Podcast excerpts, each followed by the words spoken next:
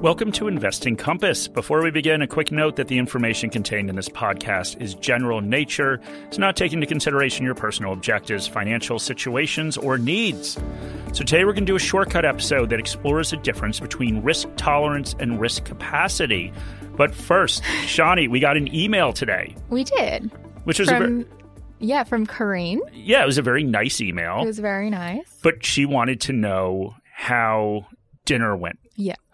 Now, it's it's hard for me to assess something that I made most of. So, how about you? I mean, it's pretty hard for me to assess after I drank that magnum of champagne. But yes, yes. Do you remember anything about the food? Or It was- anything about the evening? it was delicious. It was really good. We had cheese first, and that was delicious. Um, and yeah, Mark made dinner. I helped out a little bit. I was a good sous chef. Yeah. No, you were you were really helpful. hmm And it was You chopped stuff up. You helped to dish things up. I did. Yeah, it was delicious. Okay. Well, that's that's nice. thank you, thank you for that. Um, and you drank more than just the magnum of champagne, though, right? Mm, yeah. Would you not be disappointed in me if I stopped right there? I, I would be very disappointed in you. Okay. All right. So, Shani, risk tolerance and risk capacity. Yeah, we think there's a pretty significant difference between the two concepts and the two outcomes that they offer for investors. Um, so, when I left uni, my first job was at a financial planning firm, and at no fault of their own, they had a few regulatory hoops to jump through that ensured that they were doing their due diligence and understanding their clients. And one of these hoops is a risk tolerance questionnaire. So this this financial planning firm, you constantly tell me that all of your other jobs are better than this one. So I assume this one is included as well, or just sort of the jobs you did in like uni. I just like to keep you on your toes, Mark. Okay. I like I like this job. Okay. Yeah. Keep me on my toes. Also depress me and make me try to make this a better environment for you all the time. Yeah. Same a, same type of thing. yeah, it's it's a constant challenge. Okay. Well, let's get back to your financial planning firm. So you had to have people fill out a risk tolerance questionnaire. hmm Yeah. So a risk tolerance questionnaire, maybe I'll try to explain it and then you can tell me all the ways I'm wrong. Okay. So risk tolerance questionnaire is pretty common practice at financial advice firms as well as anything like robo advice Mhm. and a lot of self-help tools. So you can just find them on the internet as Yeah. well. And so what they're basically doing is what the name implies. So it's a short questionnaire, usually between eight to 10 questions, and it measures how much risk you can tolerate or the degree of volatility you can withstand when it comes to investing. Yeah, and based on your answers, you'll be assigned an asset allocation. Okay, so one thing. So we're talking about risk here in terms of volatility. So I think you've explained this all the time. That's just how much stuff bounces around. Mm-hmm. And by stuff, I mean your portfolio. Yeah. okay. Exactly. Exactly. Okay. So then we have risk capacity. And risk capacity, unlike risk tolerance, is the amount of risk that an investor must take on in order to reach their financial goals. And so this is a pretty key difference. Risk tolerance does not take into account what you actually need to get to your goals and only considers your reaction if markets fall. So ultimately, if you're only taking risk tolerance into account, whether you reach your goals or not is left entirely up to chance. Yeah, exactly right. And at Morningstar, we're proponents of goals based investing. I know that Mark and I both use risk capacity instead of risk tolerance because we believe that investments do inherently carry risk that does need to be managed, but ultimately they are vehicles that are there to assist us get to our goals. And that might mean taking on more risk than we might feel comfortable with, but ultimately, in our eyes, we think that the risk of not achieving your goals outweighs the risk of volatility. So let's go through an example of a question that we found on a real risk tolerance questionnaire that's distributed by a large financial services firm. All right. So the question is assume you had an initial investment portfolio worth $100,000.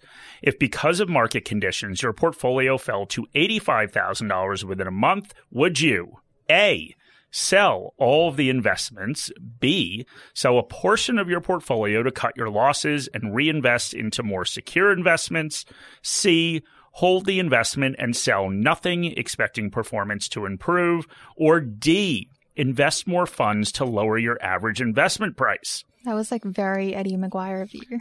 Yeah. Yeah. it was like very Who Wants to Be a Millionaire. Well, I Can I phone a friend? Yeah, Okay. yeah. Is it going to be me? I thought I was your only friend. yeah, you are. Um, but and your mum. Yes. Yeah. She just sent me a message, which I'll tell you about later. Okay. um, yeah. So there are a few problems with this question. The first is that this situation is completely hypothetical and is asking what you would do. The truth is none of us truly know how we would react in situations where we're maybe anxious, a little nervous and stressed. How we answer and how we actually respond might be completely different. So when I look at this question, the logical answer for me is D. I would invest more funds to lower my average investment price. I have a long time horizon. I have a stable salary, I think. Um, so I'm not reliant on investment income. I have a while to let this play out. So when I look back at the market drops, though, I definitely have done this. Um, but sometimes I've also just held the investment and sold nothing. So that's option C, expecting performance to improve. Humans are pretty complex by nature. They can make illogical decisions, and this questionnaire doesn't allow for irrational decisions, as when someone is filling this out, they're probably in a logical state of mind and just choosing the most sensible option. Yeah, and another problem with this is how you react to this loss has nothing to do with your investment goals. If volatility makes you nervous and you feel like you would sell all your investments, that realistically does not change the rate of return that you need to achieve your goals. If you were to be assigned a portfolio allocation based on your answer to this question, you may take on too little risk or too much risk as it completely ignores your time horizon or required rate of return. In other words, risk tolerance is blind to your actual investment goals. Yeah, that's exactly right, Mark. So, risk tolerance, great for compliance, but probably not so great for the actual investor. Morningstar Premium is designed to help you reach your investing goals. Our coverage spans over 50,000 securities and 2,000 funds and ETFs. Sign up to a four week free trial through the link in the episode notes to access our global equity best ideas for our top picks across borders. Find shares with sustainable, above average dividend payouts and the best opportunities at home with five star Aussie stocks. A Morningstar Premium subscription includes a Sharesight investor plan, allowing you to track all of your investment holdings in one place. And take advantage of Sharesight's investment performance and tax reporting that has been built specifically for the needs of self directed investors. If you love premium after your four week trial and choose to subscribe, your subscription may be tax deductible if you derive income from the share market. Sign up for a free trial today. I actually completed this whole RTQ, so the risk tolerance questionnaire, and some of the questions were quite baffling. Um, so I'm married with no children, and apparently that means I can take on less risk than if I'm single with no children. Anyway, um, it also told me that I should take a conservative allocation because I have never borrowed money to invest before, which is pretty baffling, I think. That aside, I came in the balance category balance. So this yeah. must have been something new for you. yeah. All right. So what are you supposed to do now that now that you've been declared balanced by the risk tolerance questionnaire? Mm-hmm. What is what does that exactly mean? Yeah, so balance takes me to take on 50% growth assets and 50% income assets and has a minimum time horizon of 5 years. Yeah, and and this obviously is not how you're invested now mm-hmm. because we've spoken about this before on previous episodes and you're I think as you should be, yeah. pretty heavily weighted towards growth assets. Yeah, exactly it. Um, so I have almost 40 years until I retire. I don't need half of my portfolio in defensive assets. My portfolio may go up and down, but ultimately that doesn't really matter if I'm not accessing the money. And I'm able to be pretty confident that I don't need to access the money because I've got an emergency fund that I've built up. So I've defined my goals and my rate of return that I need to live the retirement that I want. And it's higher than what I expect that balanced portfolio to offer me. So yeah, might just stick to a bit more of an aggressive allocation than that. And an RTQ might not be the best way to go about achieving your goals. You know how there's that saying, it's the journey and not the destination? This is the destination. Yeah, and investing, yeah. it's, it's the destination and not the journey, exactly, right? So yeah. things bounce around a little bit as long as you get there. That's really deep, Mark. You think so? Yeah. I just thought of that. okay. very deep, very deep. Okay, so let's talk a little bit about your emergency fund. Mm-hmm. Getting personal now, Shani. Um, and that's what allows us, and you in this case, to invest without the risk of pulling out money due to unforeseen circumstances. I like how my emergency fund is really personal, but you can tell everyone I have Harry Potter slippers and a robe. And you know, first of all, I did not know I you. watch train videos. I didn't know when you I'm had. Stressed. I did not know you had the robe. Number one. Okay. You told me about that on here, and yeah, the train videos and everything else is endearing. Well, that's very nice, mate. Yeah, it's all the stuff that I like about you that I talk about. So that means there's a lot of other people out there that really like you now, right? Tell me what an emergency fund is, Mark. Okay, so an emergency fund is a buffer between you and your invested assets, and that allows you to take the risk you need to achieve your goals. If some unforeseen circumstance happens where you need urgent access to your funds, you're able to use this instead of pulling money out of the market at an inopportune time. Yeah, and typical guidance for an emergency fund is three to six months salary, but we prefer to use three to six months of expenses as a better guide. And so because I have this, I can invest according to my risk capacity and take as much risk as I need. So, what are the next steps if you want to look at your risk capacity? Yeah, understanding your risk capacity is going through the portfolio construction process. So, we did this in an episode, but first you must define your goals. And as you said, Shani, because you have to understand where you're trying to get to, that step's really, really important. Then you can calculate your required rate of return, which is basically the alternative to the output that you get from a risk tolerance questionnaire. Yeah, and this figure is what will guide your asset allocation and mix of defensive and aggressive assets to get to your financial goals.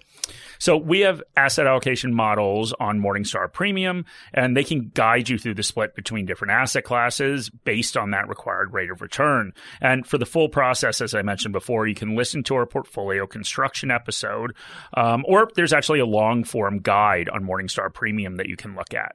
So yes, as good as the intentions were for the risk tolerance questionnaire to be a regulatory requirement, ultimately it's not really serving investor interests or helping reach your goals.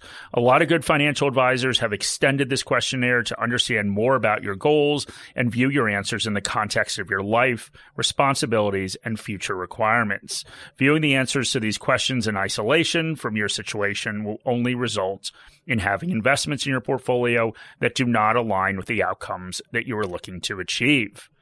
So this was a shortcut episode. So we finished Shani. Mm-hmm, we're all done. Yeah, which is good because we just did a webinar before this. You must be exhausted. Yeah, I, I am. but yeah, that reference to the message my mother sent me yeah. is I made a joke about people donating money to charity to go out to lunch with me, mm-hmm. and they like Warren Buffett. Yeah, except yeah. for we were talking about how somebody paid him six hundred seventy five thousand, and the opening bid for me was a dollar twenty six.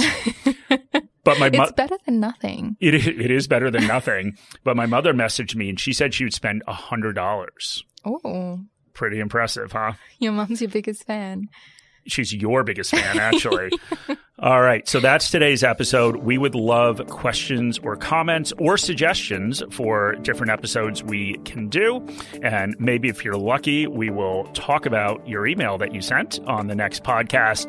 And then we'd love any ratings or comments or ratings or comments in the podcast app. So if you can just put that in, we would appreciate it. So thank you very much.